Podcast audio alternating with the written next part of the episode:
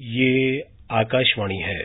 सामयिकी में प्रस्तुत है भारतीय उपमहाद्वीप में सीमा पार आतंकवाद और सुरक्षा परिदृश्य पर चर्चा। इसमें भाग ले रहे हैं राजनीतिक विश्लेषक प्रफुल्ल केतकर और पत्रकार मुकेश कौशिक। केतकर जी, क्या लगता है आपको कि पाकिस्तान में सुधार कब आएगा और कब वो पूरी दुनिया को और खासतौर से भारतीय उपमहाद्वीप में, अफ़गानिस्तान में इस आतंकवाद का निर्यात बंद करेगा? पाकिस्तान जिस दिन ये बंद करेगा, उस दिन पाकिस्तान पाकिस्तान नहीं रहेगा। पाकिस्तान पाकिस्तान बना ही, क्योंकि उसने इस विचार के साथ एक तो एक ही समुदाय और बाकी समुदायों को नकार के, हम हिंदुस्तान नहीं है, इसलिए हम पाकिस्तान बने। यही मूल विचार है। फिर हम बंगालियों के साथ नहीं रह सकते, इसलिए बांग्लादेश अलग हुआ।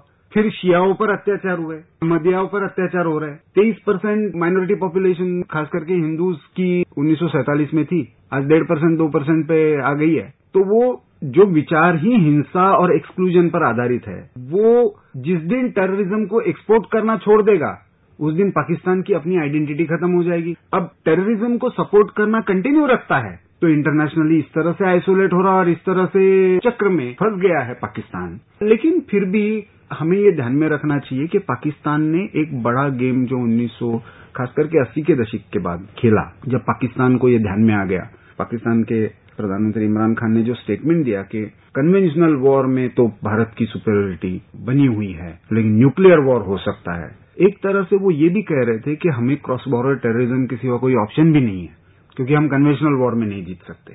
खास करके चौरासी पचासी के बाद जो बनी जियाउल्लक के आने के बाद, वो इसी कारण से थी कि जिसको थाउज़ेंड कट्स के नाम से कहा गया कि भाई हम मिलिट्री वॉर में तो नहीं जीत सकते। अब ये केवल एक तरफा होकर नहीं, मुजाहिदीन जिनको कहा गया।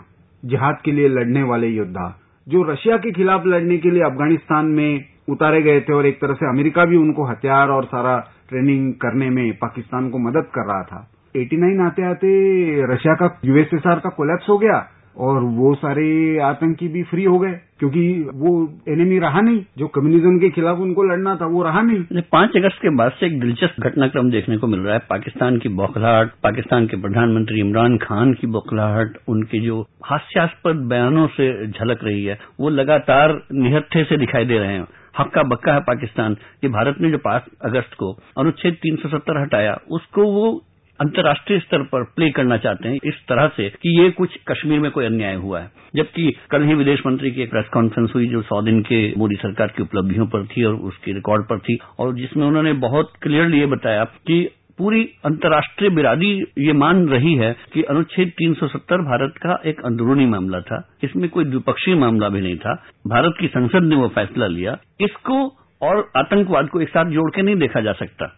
देखिए 370 के कारण सबसे बड़ा बदलाव क्या आया है? जो 370 के कारण नहीं है 35 ए के कारण है मेनली कि जो क्लॉज बना हुआ था, कि जो स्टेट सब्जेक्ट जिनको कहा गया, जिनको एक परमिट मिलता था परमानेंट रेसिडेंट सिटीजनशिप का, जम्मू कश्मीर की, वो क्लॉज हट गया।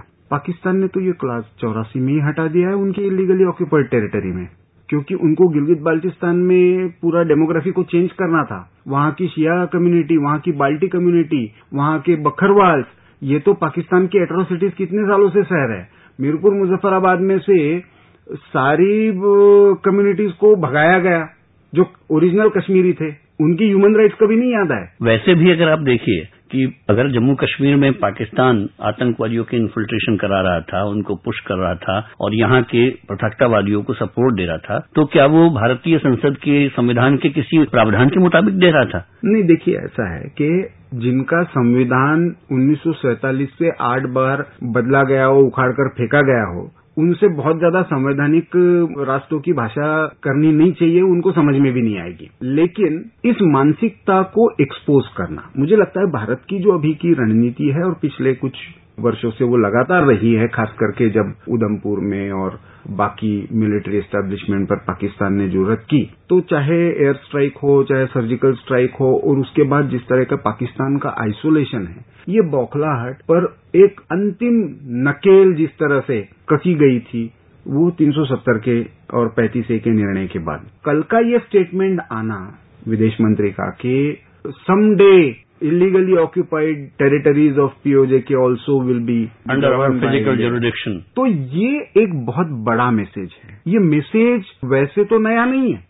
सैतालीस से हमारी एक कंसिस्टेंट भूमिका रही है अड़तालीस उनचास में भी जब ये हुआ था तो यूनाइटेड नेशंस के रेजोल्यूशन में तीन क्लॉजेस है। पाकिस्तान अपने ये विड्रॉ करे भारत अपनी सेना को और अपने एडमिनिस्ट्रेशन को बनाए रखे और जब ये स्थिति नॉर्मलाइज हो जाएगी तो यूएन इसके अंदर रेफरेंडम की बात होती है। ये पहले दो क्लासेस की बात कोई नहीं करता। पाकिस्तान तो समझ में ही नहीं आता।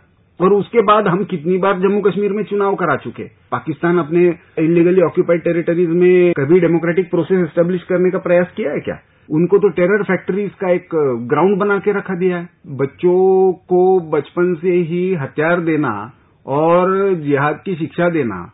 आपको याद होगा, दो वर्ष पूर्व उस समय जो विदेश मंत्री थी स्वर्गीय सुषमा स्वराज जी ने यूनाइटेड नेशंस में जो भाषण किया था, बहुत ऐतिहासिक भाषण वो साबित हुआ। जब उन्होंने पहली बार टेररिज्म या ह्यूमन राइट्स वायलेशन का सबसे एक्सट्रीम मोड है, इसको नैरेट किया था, तब से पाकिस्तान इस नैरेटिव में घिर गया है। वो ह्यूमन राइट्स की भाषा ज़रूर करता है, लेकिन आतंकवाद पर क्या करेगा? और बार बार उनको ये पूछा जा रहा है एफएटीएफ उनको पूछ रहा है आईएमएफ उनको पूछ रहा है अमेरिका उनको पूछ रहा है। आतंकवाद पर कर क्या रहे हो? और ऐसे में भारत का रुख एकदम साफ़ दिख रहा है। ये साफ़ है। कि भारत कोई भी बातचीत करेगा तो वो आतंकवाद पर बात करेगा। भारत अगर कोई बात करेगा तो वो पाकिस्तान ऑक्युपाइड कश्मीर के इलीगल कब्जे पर बात करेगा। और कोई तीसरा इशू पाकिस्तान के साथ है नहीं। पाकिस्तान के प्रधानमंत्री का एक बहुत हास्यास्पद बयान आज सुनने को मिला। उन्होंने कहा कि जब तक भारतीय कब्जे वाले कश्मीर में वहाँ की लीडरशिप को फ्री नहीं किया जाता, तब तक हम भारत से बातचीत नहीं करेंगे। और ये बयान उनका एस जयशंकर के कल के प्रेस कॉन्फ्रेंस के बाद आया है। जयशंकर जी ने कल साफ़ कर दिया था कि पाकिस्तान से बात क्या करें? वो सिर्फ़ अच्छी अच्छी बात करने में विश्वास करता है, ज़मीन पे कुछ नहीं करता है। वो डेस्परेशन पाकिस्तान का इसमें दिख रहा है। पाकिस्तान डेस्परेटली अपने आप को इंटरनेशनली रिलेवेंट बनाने की कोशिश में है इसलिए कभी न्यूक्लियर वॉर की धमकी देता है, कभी कन्वेंशनल वॉर की धमकी देता है और कभी ह्यूमन राइट्स की बात करता है। सच्चाई तो यह है कि आतंकवाद पर बात करनी चाहिए, यह पूरे विश्व की अभी अपेक्षा है। इस्लामिक कंट्रीज़ ने भी अभी उनको ये साफ़ बोल दिया है और पाकिस्तान में इसको लेकर बहुत बड़ा डिबेट चल रहा है। खास करके सऊदी और यूएई के स्टैंड को लेकर कि क्या इस्लामिक कंट्रीज़ भी अभी अपने इंटरेस्ट के लिए इस्लाम के साथ खड़े नहीं रहेंगे क्या? इसको लेकर पाकिस्तान के अंदर बड़ा डिबेट चल लेकिन ये आइडेंटिटी पाकिस्तान की जो है, वो एकदम फ्रजाइल ग्राउंड पर है एक्सक्लूसिव आइडेंटिटी है वायलेंट आइडियोलॉजी पर खड़ी है। और इसके कारण पाकिस्तान, बलूचिस्तान में, सिंध में गिलगित बाल्टिस्तान में इलीगली ऑक्यूपाइड सारी टेरिटरीज में बहुत ज़्यादा प्रोटेस्ट फेस कर रहा है। उससे ध्यान डाइवर्ट करने के लिए पाकिस्तान बार बार एक तो जम्मू कश्मीर में ह्यूमन राइट्स वायलेशंस या न्यूक्लियर वॉर और दोनों ही कामयाब नहीं रहे। प्रधानमंत्री नरेंद्र मोदी ने तो एक मंच पर यह भी कहा कि पाकिस्तान और हिंदुस्तान दोनों के लोग आईटी में बहुत एक्सपर्ट हैं लेकिन हमारी आईटी का मतलब इन्फॉर्मेशन टेक्नोलॉजी है और पाकिस्तानी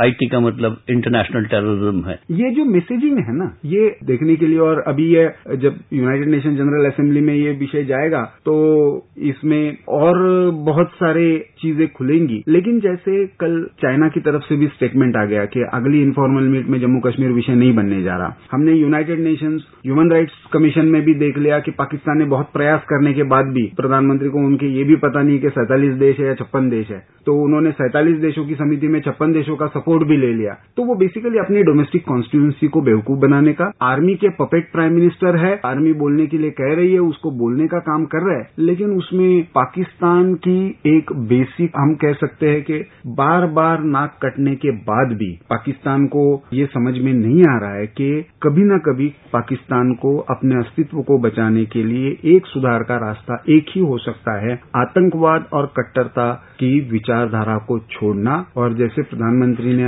आह्वान किया था गरीबी है शिक्षा है पाकिस्तान से आप चाँद मांग रहे हैं उसका जो आत्मा है वो आतंकवाद है और उससे आप छोड़ने की उम्मीद कर रहे हैं। आपकी उम्मीद कामयाब हो। धन्यवाद प्रफुल्ल जी। सामयिकी में अभी आप सुन रहे थे भारतीय उपमहाद्वीप में सीमा पार आतंकवाद और सुरक्षा परिदृश्य पर चर्चा। इसमें भाग ले रहे थे राजनीतिक विश्लेषक प्रफुल्ल केतकर और पत्रकार मुकेश कौशिक। ये कार्यक्रम आकाशवाणी के समाचार सेवा प्रभाग द्वारा प्रस्तुत किया गया। इस कार्यक्रम के संबंध में अपनी प्रतिक्रिया आप हमें ईमेल कर सकते हैं। पता है A I R N S D talks at Gmail dot com ये कार्यक्रम फिर से सुनने के लिए लॉग ऑन करें हमारी website news on A I R dot com